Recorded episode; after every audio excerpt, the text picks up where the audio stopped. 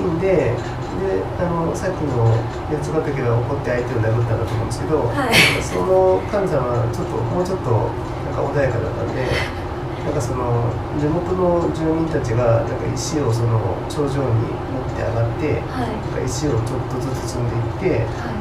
その隣の山に勝てるように頑張ろうってああのでそうでその神社のお祭りでその石を持って頂上に上がるっていうのが今もあってあはいあのそういうお話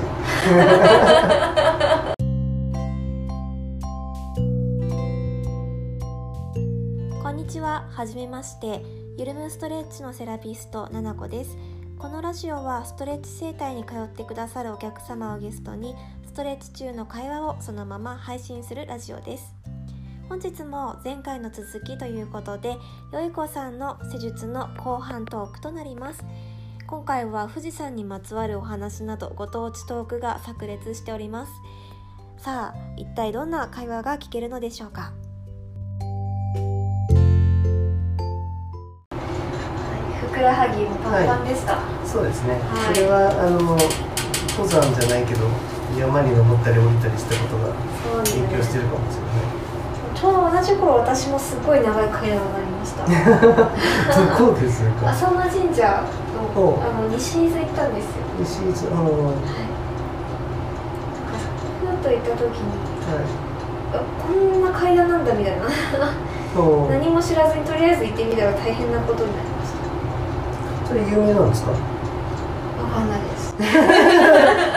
なんかあったんで。あなんかあったんで。そう。多分多分ね浅間神社っていうもんだと思うんですよあ浅間神社多分あのカラスねエボシ？エボシは？今。エボシはなんか湘南にありますよね。あ違います。エボシ山。エボシ山、ああなんかあの静岡はなんか浅間大社っていう富士山の近くに大きなのがあるんですけどはそれのあの関係してるあのなんだろう本店としてみたいなのが、はい、浅間神社はいっぱいあってはい。なんか富士山の神様を祀っているんだと思うんですけど。えなんかその神社で富士山を褒めたら怪我をする。えじゃあ逆なんだ。逆でした。おそうしたらなんだろう富士山と敵対する山の神様がいるのかな。なんか富士山の奥さんなんうん。かその古代神話。はい。古事記ほうほう。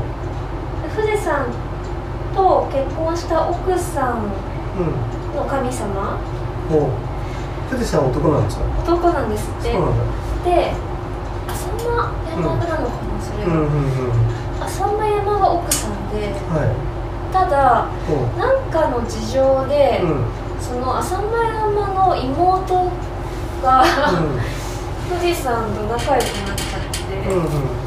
その妹が美人っていう設定なんですうんって、で富士山がその妹うんの方を好きになっちゃってああその山が起こって大噴火してるんですかね。でなんかその、確かその浅間えっと烏帽子山の神社は、うん。えっと浅間山のうん神社。うん。なんだっけななんかそれで嫉妬で結局神様が怒っちゃって、うん。富士山をうん。褒めるの怪我をするっていうあの群馬の浅間山の関係だからそれは浅間神社かもしれないですね。そうですそうです。あそうなんだ。そうです、へえっていうのを見ました。おおなんかはい。富士山関係のものは静岡にいるとすごいよく見てなんかいろんな博物館とか行ってみましたけどはい。静岡で見る中ではあの富士山に結婚相手がいるっていう説はなかったから多分それはなんかそちらのまた違う地方の伝説なんですよね。あるみたいですね、うん。あと山梨にもあるんですよ。山山梨は富士山よりもともと八ヶ岳が高かったんですって。うんうん。で、えっとまあ、その高いっていうのも若干若干な差だったらしいんですけど、うんうんでそのどっちが高いか背比べしようってはい。なったらしくて、うんその八ヶ岳と富士山の間に板をかけた、うん。で真ん中から水を垂らして、はい。どっちがあれだったか、うん。低かったか。うん。っていうのを競った結果、うん。やっぱ富士山の方に流れていってしまってううん。その水が。はい。それが今の富士五湖って言われてるんですけどあそうなんですか。水が流れて垂れてなんかその下に落ちてじゃあできた富士山の方が低いってことですよね今のところ。でそれで起こった、うん。富士山が起こったのね。そうです。はい。で噴火しちゃうのかなであの起こった結果、その板で八ヶ岳の頭を そんな打ち砕いてそんなバイオレンスなので八ヶ岳が、ああいうギザギザの形にな ってあだの富士山より低くなってしまったおっていう。ー。富士山自身が高くなったわけじゃないですね。そうなんですよ。低くさせられたの。っていう神話がありますなかなか激しい だからそれも確かなんか昔見た話だと擬人化してましたけどね。うん、うなんその山があの高さを競う話はうちの実家の近くにもあって。あそうなんですか、うんそれはもっと小さい山ですけどはい。なんか愛知県の尾張富士っていう富士山まあ大体なんか各地方に高い山ってなんとか富士っていうけどはい。その尾張富士っていうのとその隣の山がやっぱ高さを競って、はい。その尾張富士がちょっと負けちゃったんですよね。低いと。ああそうなんです低いんでであのさっきの八ヶ岳が怒って相手を殴ったんだと思うんですけど、はい。その神様はちょっともうちょっとなんか穏やかだったんで なんかその地元の住民たちがなんか石をその頂上に持って上がってはい。なんか石をちょっとずつ積んでいってはい。その隣の山に勝てるように頑張ろうってああのでそうでその神社のお祭りでその石を持って頂上に上がるっていうのが今もあってあはい。あのそういうお話。あのいいですね、うん自分が高くなろうという、はい。その 穏健な建設的な 見習うべきですよねそれは。あそうなんですね。面白いですね、うん。山のやっぱなんか負けるとちょっとねあのイラッとするんですよね。高さが足りないとね、そうですね。うん静岡県はもう富士山は神様なんではい。なんかそうだから本当地域によってその同じモチーフでも違う話が出るのがすごい面白いですおおいいですね。なんかね、かぐや姫がはい。富士山に登った伝説が、はい。なんか富士のあたりが強いですね。あそうなんですか、なんか、かぐや姫も全国各地の話があるらしいですけど、ちょっとずつちょっと違って、なんか静岡県バージョンは、なんか富士山の麓でかぐや姫が生まれて、はいで、最終的にはその富士山の上の方へ上がって消えていくって、あの、何月に帰らない？え全国的には多分月に帰るじゃないですか。かぐや姫ミュージアムになるものもあって、ー、はいで全国各地でなんかちょこちょこありますよってなんかその地図にここここって書いてあるんですけどなんかいろんなとこあるみたいなんですよね。なんかその静岡県はあの月に帰るんじゃなくて富士山に登ってはい。なんか富士山の神様がそのかぐや姫を天水した姿が中なんですけど。へえ富士信仰みたいな感じですよね、そうですね。うん、うんうん。地名にねかぐや姫って地名がある昔からなんかそのはい。富士市かぐや姫っていう地名があるんですよ。あえうん。かぐや姫え富士市かぐや姫っていう物語じゃなくて、はい。地名と地して名がある。んです今でも多分あるはず。そううん。そうあとなんかそれっぽいなんか竹取とか。なんだはい。うん。でなんかおじいさんそのあのかぐや姫のなんか竹が光ってるのを発見したおじいさんのはい。住んでた家はここだとかえそれ特定されてるんです。特定されててはい。あの神話なんだけども結構なんか富士市はそのかぐや姫の里って歌って頑張ってますね。へええー、すごいですね。えー、じゃあなんかあのかぐや姫って映画できたじゃないですか。あそう。ジブリから。ああ盛り上がってはいそうですね、ああそうですね。なんかそれがでも月に帰るんだろうからきっと。あちょっと違いますか？そうそう。いやなんか絶対富士山に登るんだっていうそうだそうだ。多分富士市民は怒ってる怒って。るかもしれないね火山といえばタイムリーですけどすごいあの火山噴火で津波警報来たあ例年ありすですか。ごかったですね。あの時沼津いらっしゃいました、いましたいました。おおああれ初めて、はい。あのなんだろう街中にサイレンが鳴り響いてあれ、はい夜深夜だったから。えーそうです1時ぐらいですよね。うん。であのまずそのサイレンの鳴る様子が怖いし、はい。うんまあ自分はそのあのそんなに海からすごく近いわけじゃないし、まあ、割と高いフロアにいるから、はい。まあ大丈夫だと思うんですけど、まあとにかくみんな話してねその次の日に熱海に行くつもりだったんですけどはい。熱海もまあちょっと海の方は一応やめた方がいいかなって思って、まあ思ってたら解除されたんであ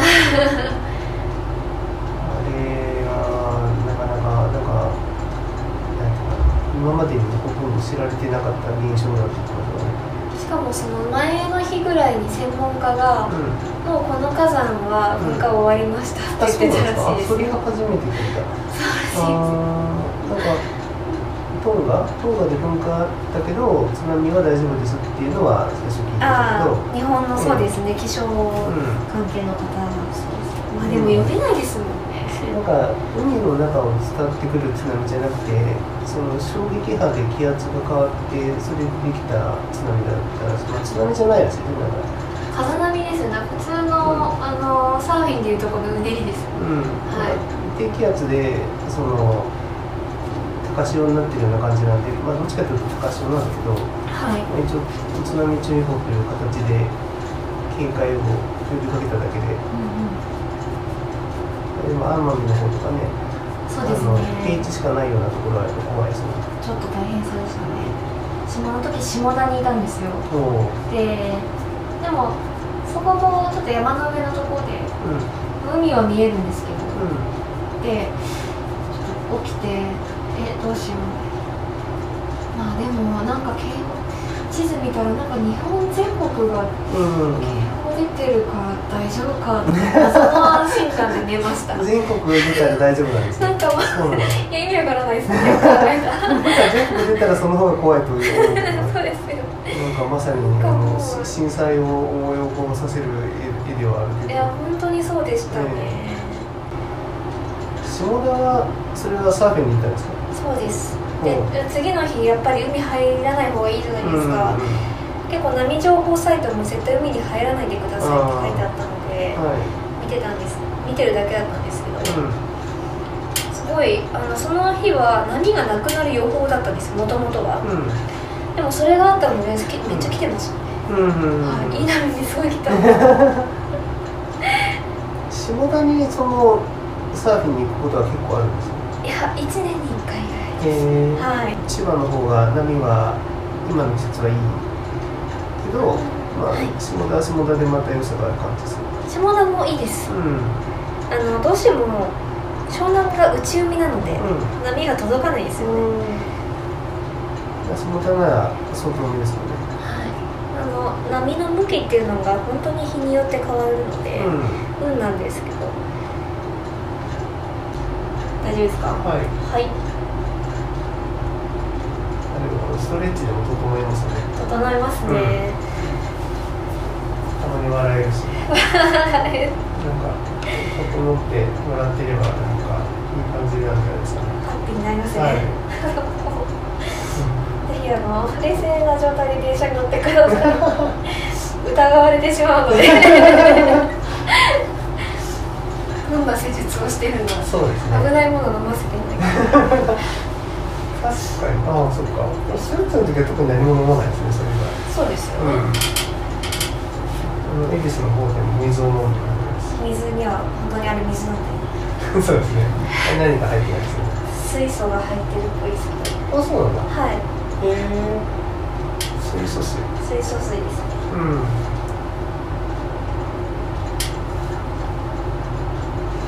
ひねり入れます。ね、はい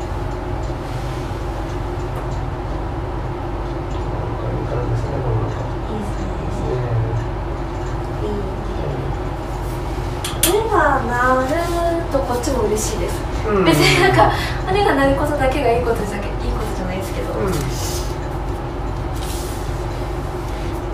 あのストレッチに初めて来る方とかは？はい。あすみません。目がちょっと眩しいですね。これ。あ良いですよ、はい